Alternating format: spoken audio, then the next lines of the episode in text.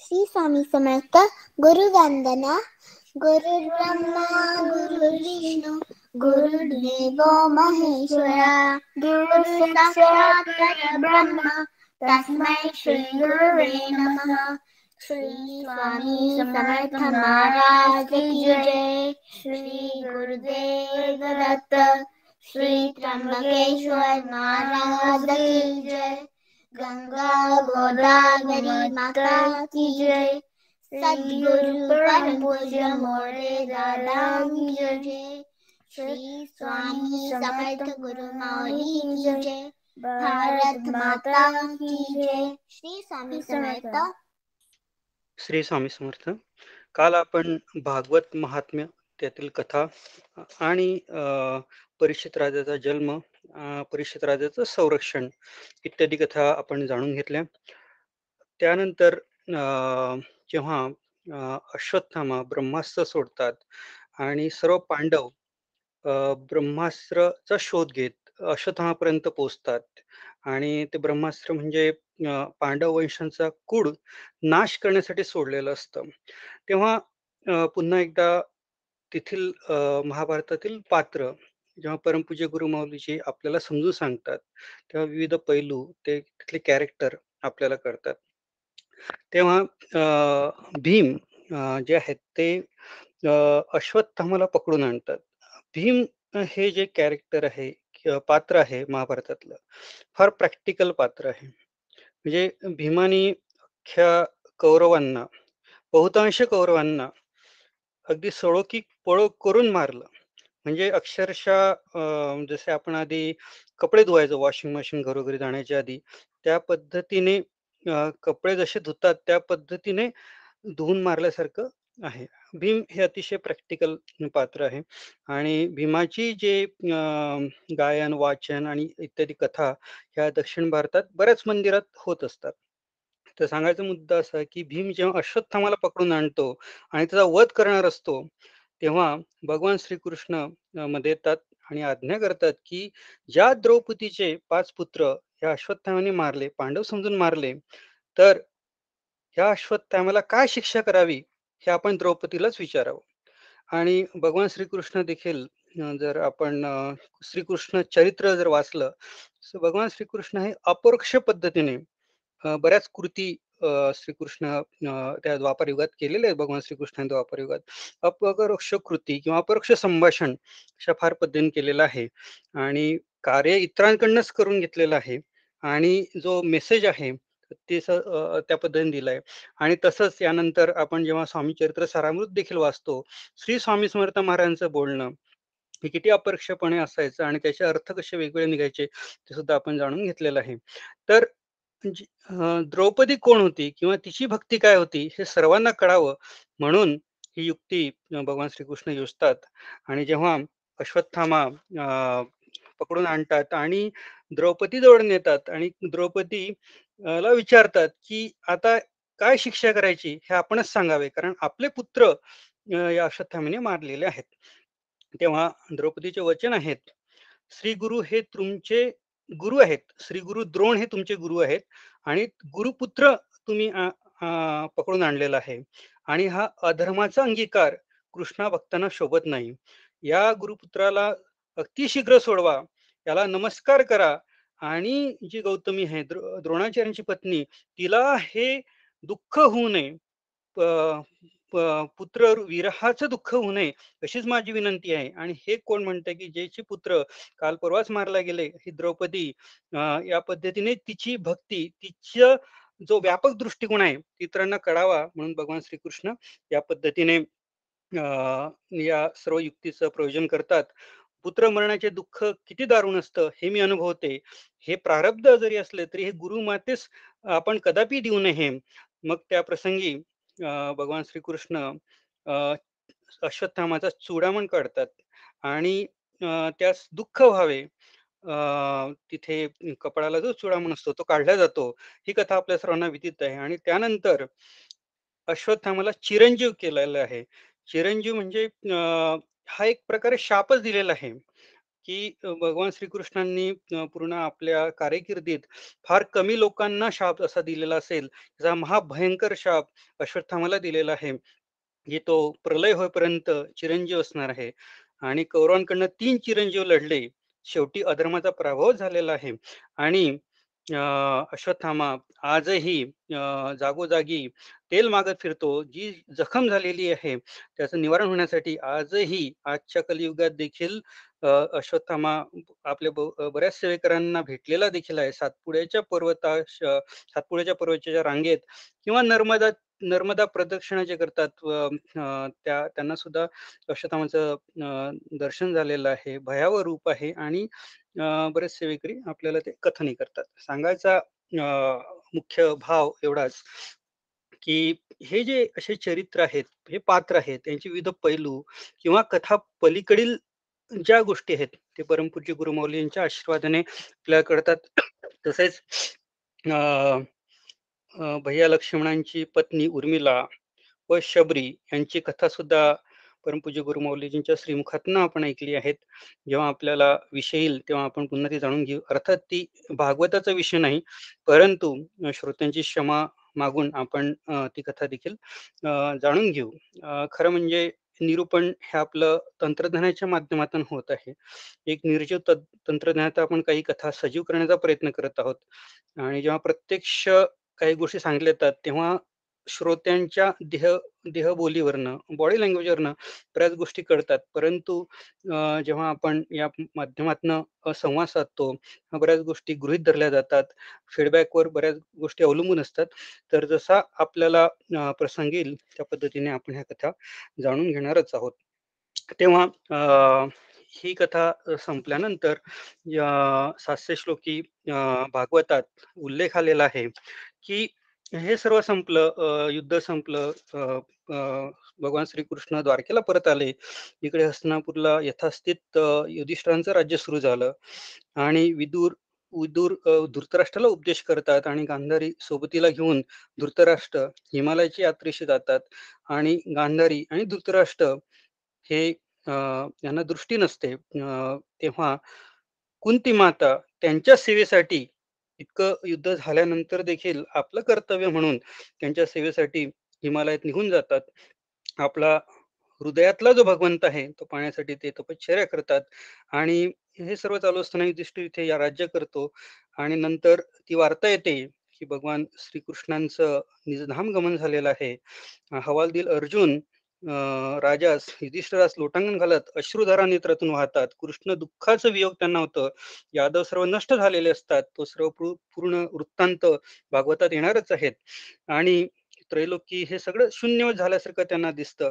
तेव्हा अभिमन्यूंचा पुत्र, अर्जुनाचा नातू परीक्षित हा राज्यपदायुक्त झालेला असतो आणि धर्मराज सर्व चिंता सोडून आपल्या भ्रातांसह, द्रौपदीसह उत्तरेकडे जाते झाले, असं यात म्हटलेलं आहे. आणि परीक्षित जी आपली मातुल कन्या आहे परिणिली ते भार्या इरावती यांच्यावर त्यांचं लग्न होतं. जनमेजय इतके इत्यादी असे चार पुत्र त्यापासून त्यांना प्राप्त होतात. आणि हे पांडवांचं आणि कृष्णांचं निजधाम गमन झाल्यावर परीक्षित हिंडत असतात. आणि जेव्हा भगवान श्रीकृष्ण निजधाम गमन करतात, तेव्हा पृथ्वीवर द्वापारयुग सं संपत संपुष्टात येतं आणि कलीचं राज्य सुरू होतं. इथपर्यंत आपण कथानक काल बघितलं होतं. तेव्हा जेव्हा परिषित राजा हा अतिशय योग्य मार्गाने राज्य करत असतात, पृथ्वीवर हिंडत असतात, तेव्हा त्यांना एक बैल दिसतो. हा बैल असतो याला एकच पाय आहे आणि यात असं वर्णन केलेलं आहे, की जे चार पाय आहेत, जे चार महत्त्वाचे धर्म आहेत, तप, पवित्रता, दया, सत्य, हे यातले तीन पाय नष्ट झालेले असतात. तप, पवित्रता म्हणजे शौच, दया नष्ट झाले असतात. सत्य काही प्रमाणात उरलेलं असतं आणि जी गाय असते बाजूला, ती रुदन करत असते. ती गाय म्हणजे पृथ्वी. पृथ्वी ही रुदन करत असते, की जिला श्रीकृष्णांचं निजाम निजधाम अतिशय वियोग झालेला असतो आणि आता कली आला, तर आता या पृथ्वीचं कसं होणार?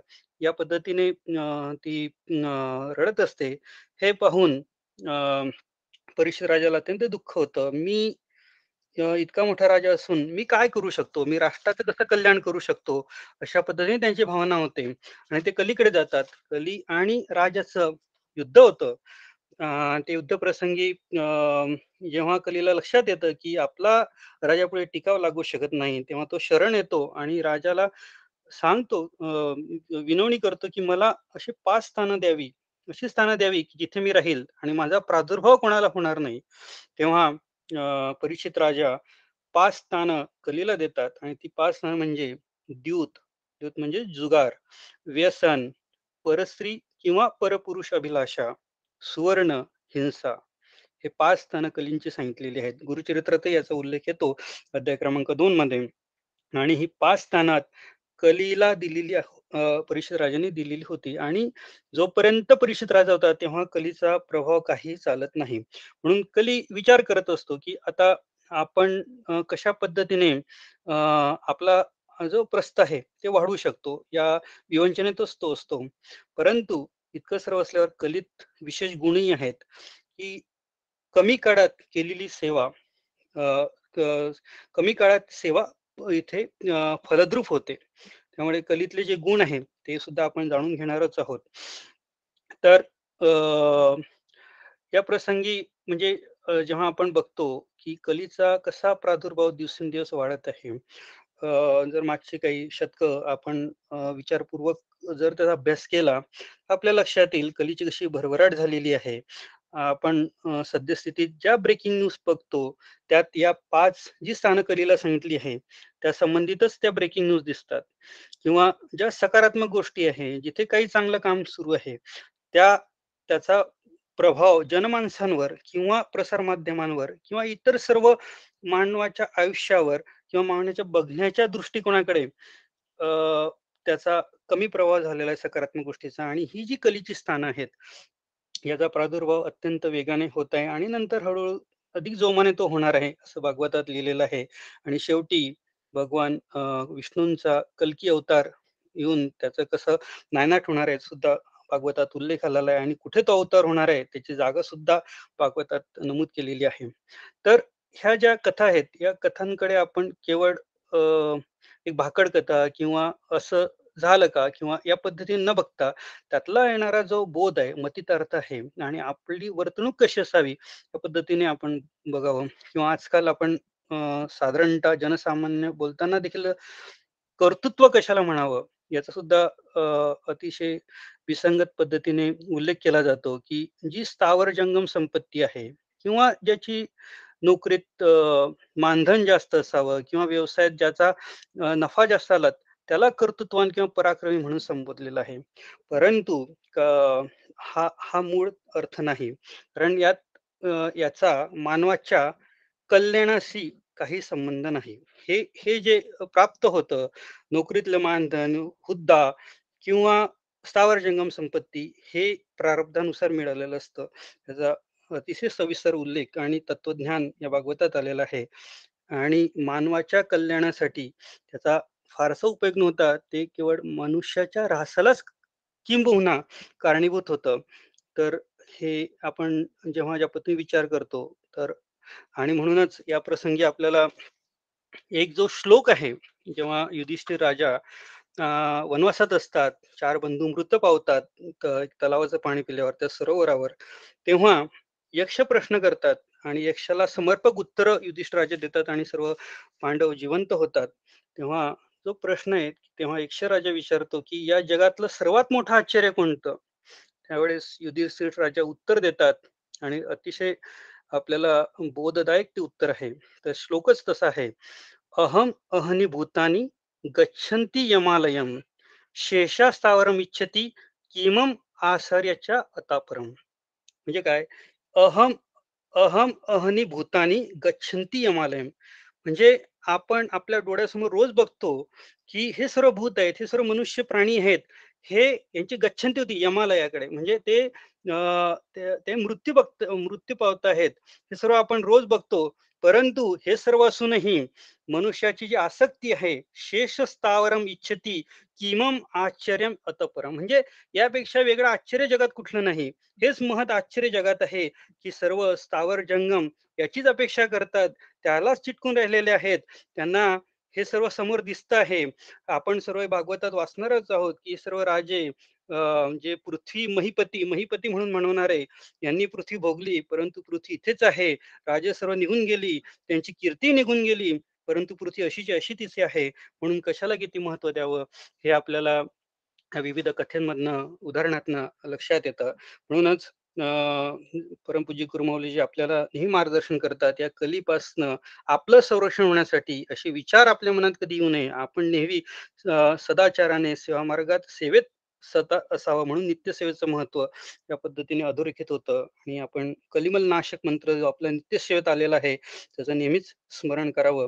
या प्रसंगी इथे असं परमपूज्य गुरुमौलीजी मार्गदर्शन करतात.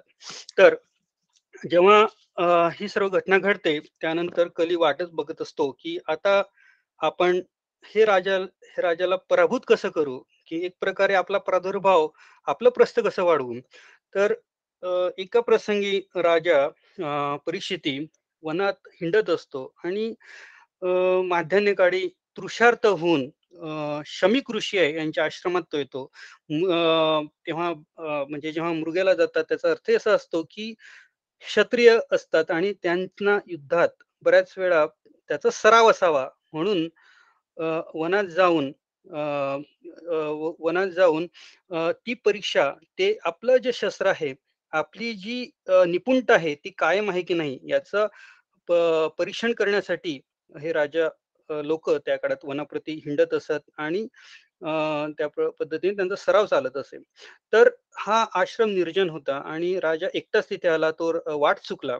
आश्रमात राजा आला शमिक ऋषींच्या आणि शमिक ऋषी शांतपणे समाधीत बसले होते. शांत सिरासन ध्यानमग्न झालेले होते आणि त्यांना कळालं नाही की राजा आलेला आहे. ते आपल्या अगदी समाधी अवस्थेत शांतपणे आपला समाधीत होते आणि राजा जसा कलीचा प्रादुर्भावही राजाला झाल्यासारखं आहे की राजाला असा अहंकार झालेला त्या प्रसंगी दाखवलेला आहे की मी पृथ्वीपती आहे माझ्यामुळे ही पृथ्वी सुरक्षित आहे असा राजाला अभिमान झाला. आणि हा जो ऋषी आहे याला माझं आगमन सुद्धा कळालं नाही.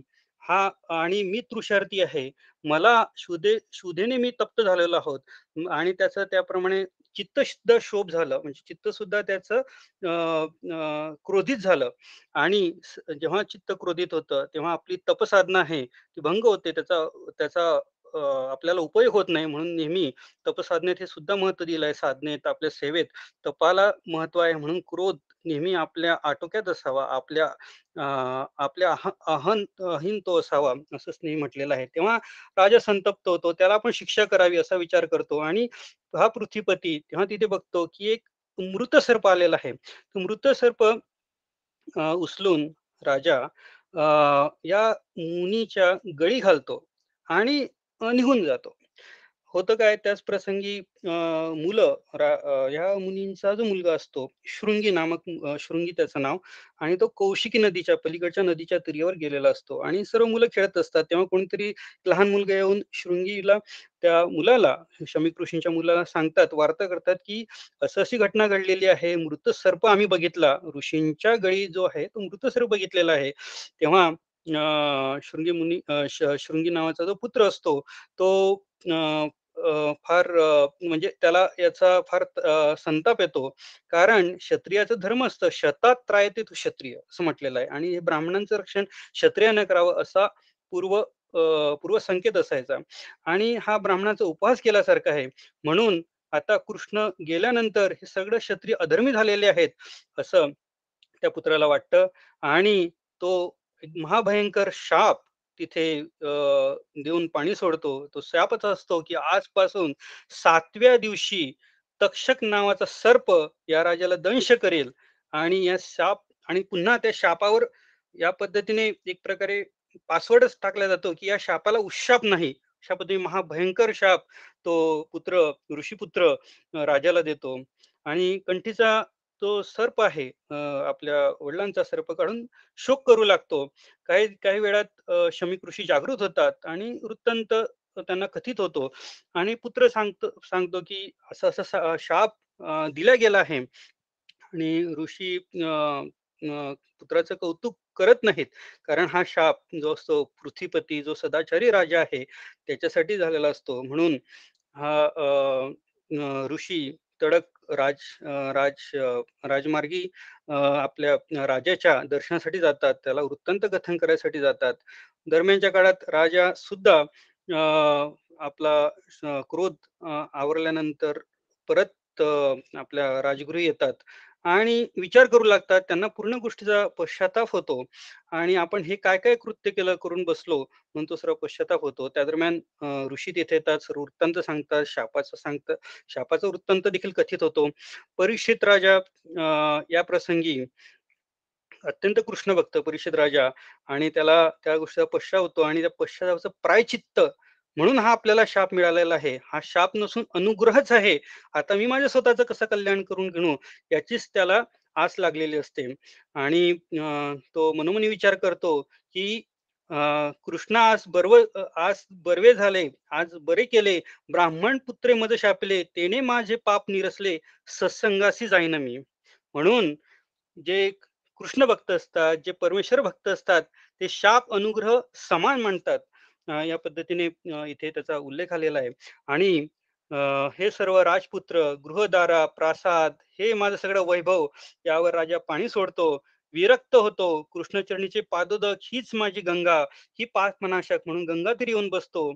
आणि हे सर्व अं, सर्व वृत्तांत कथित झाल्यावर आजूबाजू जे ऋषीमुनी असतात ते सुद्धा राजाच्या दर्शनासाठी येतात.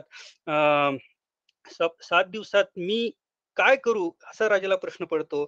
अत्यंत मोठे ऋषी तिथे येतात. अत्रिय वशिष्ठ चवन अंगिरज भरद्वाज अं, देवल आदिर्षण भारद्वाज पिप्पलाद गौतम मैत्र इत्यादी अनेक ऋषी तिथे येतात. परीक्ष सर्वांना दंडवत घालतो पूजन करतो शास्त्रोक्त पूजन करतो आसनी बसवतो आणि हे सर्व असल्यावर हा बरी परीक्षित राजा किती मोठा कृष्ण भक्त त्याची महती ते सांगितली आहे. नाही मागितली शाप निवृत्ती जन्म मरण देहाप्रती म्हणे मी तव वेगळा. त्यांनी शाप निवृत्ती मागितलेली नाहीये. जन्म मरण हे देहाप्रती आहे. म्हणे मी तव वेगळा. असा हा विरक्त असा भक्त जो देहभाव विरुद्ध असून आपल्या सद्गुरूंची वाट पाहत असतो. आणि ह्या प्रसंगी अकस्मात पूर्व पुण्याने व्याससूत श्री शुकांचं तिथे आगमन होतं. शुक शुकमुनींचं असं वर्णन केलं आहे. त्यांचं वय त्यावेळेस बारा वर्ष सांगितलेलं आहे. पाय आणि करतळ अति सर्वांग अति मृत्यू सर्वांग अति सुकुमार हास्यवदन सुकोमल माथा उडती केशर दुसलं विशाळ नेत्र उन्नत भालं अशा सुंदर पद्धतीने शुकमुनींचं इथं वर्णन आलेलं आहे. श्यामलेसी अंगकांती सुगंध सुटला सुटलासे दिगप्रांती कटी मेखला लंगोटी विष्णू धृजटी पातला का भूमीशी त्यांचा पदस्पर्श होत नाही. दिव्य गतीने चालतायत. गोरे त्यांच्या पाठोपाठ येत आहेत. अशा पद्धतीने शुकमुनींचं इथे आगमन झालेलं आहे. शुक आणि शुत शुकमुलींना पाहतावरच अं, राजा अष्टभाव ते एकत्र होतात. नेत्री अश्रूंचा पाठ चालतो आणि आपल्या अश्रूंनी त्यांचे अं, चरण अं, चरण चरण त्यांनी त्यांनीचे शाळेला चरण कमलं. भाव सात्विक दाटला आणि म्हणून राजा परिषदी ते उष्ण शुक पादोदक तीर्थी धरतात तीर्थप्राशन करतात. आज त्यांचं जीवन धन्य झाल्यासारखं त्यांना वाटतं. परिस्थिती विचारतात की हे माझे आज पुण्य फळाले शुकमुनींचे दर्शन झाले आणि इतके सर्व संत महर्षी असताना मला असा भाव आला अं, भाव प्रगट झाले नाही परंतु शुकमुले आल्यावर मला अशी भावना तयार झाली आणि आपणच मला या सात दिवसात मी काय करावं की ज्यामुळे मला ही जन्म मरणाचा जो फेरा आहे तो सुटेल असे काहीतरी ज्ञान आपल्याला सांगावं. कारण तक्षक दंश होईल याची मला मुळीच भय वाटत नाही. हे सलभ सुप जे सहज सुलभ हे जे साधन आहे हे आपण मला काहीतरी ज्ञान सांगावे? अशी विनंती करतात. श्री शुकमुनी ही असा शिष्य पाहून स्तंभित होतात आणि त्यांच्या ते निजान मग्न होतात आणि हे संत हे अशाच व्यक्ती असतात की जे आपल्याला अशी दिव्य दृष्टी प्राप्त करतात आणि आपल्याला अशी दिव्य स्थिती सुद्धा प्राप्त होते. अशा पद्धतीने या सर्व कथांचं इथे वर्णन आलेलं आहे आणि पुढे जाऊन अं, हे सर्व शुकमुनी म्हणतात की राजा तुझी भूमिका शुद्ध आहे आणि तुझ्या निमित्ते हे पृथ्वीवरील पहिला भागवत कथा हे शुकताल इथे गंगा तीरी इथे सुरू झालेली आहे. आणि आपण त्याचा मागे उल्लेख सुद्धा केला आणि हे सर्व कथानक आतापर्यंतच आपण जे जाणून घेत आहोत ते नेमिषारण्यात सुतमुनींनी आपल्या शिष्यांना शौनक आणि जे ऋषीगण आलेले असतात त्यांना सांगितलेलं आहे. आणि नंतरचा भाग जो आहे तो शुकमुनींनी राजा परीक्षितला काय सांगितलं? हे हे पुढे येणार आहे म्हणून कोण कोणास म्हणालं हे लक्षात आपल्या असू द्यावं की अ, जो भागवत सुरू झालं त्यातला हा पार्ट आहे आणि त्यानंतर शुकमुनी जेव्हा परीक्षित राजाला हे उद्देश करतात तो भाग सुरू होतो. तर परीक्षिताला कथा सांगतात आणि तिथे जेव्हा कथेला सुरुवात होतात तेव्हा शुकमुनींना थांबावं लागतं. त्याचं कारण सुद्धा आलेलं आहे. एक श्लोक आलेला आहे त्या निमित्ताने. परिचितम कथा वक्तुम सभायाम संस्थिते शुके सुधा कुंभम गृहीतयव देवात्रय समागम म्हणजे काय? की परिषदाला ही कथा सुरुवात करायला शुकमुनी सभास्थानी सुरुवात करतात. ते तिथेच असतात. कारण हे सुकमुनी जेव्हा सुरू करतात कारण ती वार्ता सगळीकडे पसरते हे जे देवगण आहेत इंद्र वरुण हे सर्व देवता हे चारही बाजूंनी विमानं घेऊन त्या प्रसंगी तिथे आलेले असतात. आणि त्यामुळे ही कथा शुकमुनींना तिथे थांबावं लागते. कारण हे सुधा घेऊन आलेले असतात. सुधा म्हणजे अमृत. अमृत घेऊन देव अ, देवलोकातनं हे सर्व देवता आलेले असतात. आणि ही कथा तिथे ते थांबावं लागते. कारण या प्रसंगी असं असा उल्लेख आलेला आहे की सोन्याचे कुंभ घेऊन हे देवता आलेले असतात. ते ते जो जो सोन्याचा कुंभ आहे ते राजा परिषदेला देऊ करतात. आणि कारण सातव्या दिवशी तक्षक येणार आहे. तक्षक येणार आहे मग तो दंश करणार आहे. परंतु हे आम्ही देव लोकातनच अमृत आणलेलं आहे. तिथे भरपूर अमृत आहेत. आणि हे अमृत आणलेलं आहे हे जे अमृत आहे राजा परिषदी तू आमच्याकडनं घे आणि हे शुकमुनीचं कथामृत आहे ते आम्हाला दे असा व्यवहार आपण करू. आणि हे जे अमृत तू घेतल्यानंतर तुला तक्षकाचं भय नाही आणि आम्ही कथा ऐकू या पद्धतीने ते व्यवहार करू पाहतात. देवतागण मोठे चतुर ते असा व्यवहार करू पाहतात. परंतु इथे परीक्षिताचं वैशिष्ट्य इथे आलेलं आहे. परीक्षित तिथे त्यांना उत्तर काय देतो? तर हे स्वर्गीचं जे अमृत आहे हे ऐकून मी दीर्घजीवी होईल. म्हणजे माझं दीर्घ आयुष्य वाढेल कारण अमृताचं महात्म्य आपल्याला माहिती आहे. परंतु हे जे कथामृत आहे हे हे ऐकून मी दिव्य जीवी होईल. म्हणजे दिव्य जीव होईल मरणच मला राहणार नाही. जे मरण जे असतं देहाला असतं जीवाला मरण नसतं. हा जो दिव्य जीव आहे हा मी होईल याचीच मला अभिलाषा आहे. म्हणून हे अमृत सुद्धा माझ्या पुढे तुच्छ आणि म्हणून ते नाकारतात. असे प्रलोभन अनेक येतात. परंतु या प्रलोभनाचा कसा सामना करावा? कोणत्या गोष्टीला कसं महत्त्व द्यावं? हे आपण राजा परीक्षिताकडनं शिकावं. आणि म्हणून मरण देहाला असतं जीवाला आत्म्याला हे जे ज्ञान प्राप्त होणार आहे जे कथामृत आहे हे अतिशय अमृताहूनही त्याला श्रेष्ठ दर्जा दिलेला आहे. आणि म्हणून सर्व मिळून नंतर दोघं मिळून तो व्यवहार राहत नाही. आणि सर्व देवता ज्या देवता विमानात बसून आलेले असतात आणि सर्व ऋषीमुनी राजा परिषदाच्या निमित्ताने ही कथा ग्रहण करतात. कारण सांगायचा मुद्दा जर आपण भाव लक्षात घेतला तर ही शरीररूपी एक आपण नौकाच आहे. हे आपली आपण समजू की शरीररूपी नौका आहे आणि नौका व्यवस्थित ठेवावी हे बरोबरही आहे. परंतु ही भवसागरातनं नौकार पार करण्यासाठी ह्या विविध ज्ञान मार्गातनं आपण जातो आणि ज्ञान मार्ग भक्ती मार्गातनं आपण जातो आणि नंतर आपला हा भवसागर आहे हा पहिलं तीर आपण या पहिलं तीराकडे जातो. परंतु जशी नौका आपण घरी घेऊन घेऊन जात नाही त्या पद्धतीनेच ही नौकेचा वापर त्याच्यासाठीच तितक्या पुरताच आहे. म्हणून ही भवसागर पार करण्यासाठी हे शरीर हे नौकारूपी आपण समजावं. आणि म्हणून हे परिषित राजा अतिशय चतुर पद्धतीने हे स्वर्गीचं अमृत यात काहीतरी कमी आहे. म्हणून हे सगळ्या देवता हे कथामृत मला मागत आहे. हे त्याला कळतं. हो हे तो ओळखतो. देवतांच्या नंतर लक्षात येतं आणि सर्व मिळून या कथारूपित अमृत प्राशनाला सुरुवात करतात. सांगायचा भाव इतकाच मुद्दा इतकाच ही अशी प्रलोभनं भरपूर येतात कितीतरी आमिष मोह येतात. भगवंत देखील कोण कच्चा आहे कोण पक्का आहे हे देखील परीक्षण करून घेतो.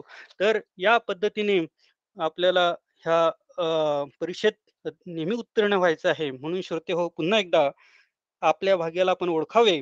आपण भागवत कथा वाचतो कथेचं श्रवण करतो पारायण करतो. तर भागवत महात्म्य आपण थोडक्यातच सांगितलं. परंतु याचं सांगताना कितीतरी सप्ताह होतील इतकं मोठं भागवत महात्म्य आहे. काही कथा आपण जाणून घेतल्या. त्यातले काही काही सुप्रसिद्ध वाक्य सुद्धा आलेले आहेत. थोडक्यात आपण जाणून घेऊ. त्यात भागवतकारांनी सांगितलेलंच आहेत आपको ऐसा लग रहा है कि मैं कथा सुना रहा हूँ और आप सुन रहे हो. आपको ऐसा लग रहा है कि मैं कथा सुना रहा हूँ और आप सुन रहे हैं. भागवत कथा सुनने के लिए आप आप है और कहने के लिए मैं आया हूँ. ऐसा आपको लगता है? किंतु ऐसा बिल्कुल नहीं है। किंतु ऐसा बिल्कुल नहीं है। भगवान की कथा सुनने व कहने की आपकी और मेरी औकात ही क्या है? क्योंकि कथा के लिए तो वही आते हैं जिन्हें बाकी बिहारी सुना, बुलाते हैं। म्हणून आपलं भाग्य आपण ओळखावं, आपण कोणत्या सेवा मार्गाच्या कुठल्या सेक्शन मध्ये आलेलो आहोत? म्हणूनच हे बुक सेशन आहेत. याला आपण प्राधान्य कशा पद्धतीने दिलेलं आहे लक्षात घ्यावं. या कथारूपी अमृतातच आपण न्हावून निघावं. तर आजची जी सेवा आहे आपण इथे थांबूया. अ, झालेली सेवा. श्री स्वामी समर्थ महाराज चरणी अर्पण करूया. श्री स्वामी समर्थ. गुरुवंदना. गुरुर्ब्रह्मा गुरुर्विष्णू गुरुर्देवो महेश्वरः. गुरु साक्षात् परब्रह्म तस्मै श्री गुरवे नमः। श्री स्वामी समर्थ महाराज की जय। श्री गुरुदेव दत्त। श्री त्र्यंबकेश्वर महाराज की जय। गंगा गोदावरी माता की जय। सद्गुरु परम पूज्य मोरे दादा की जय। श्री स्वामी समर्थ गुरु माऊली की जय। भारत माता की जय। श्री स्वामी समर्थ। श्री स्वामी समर्थ. श्री स्वामी समर्थ. श्री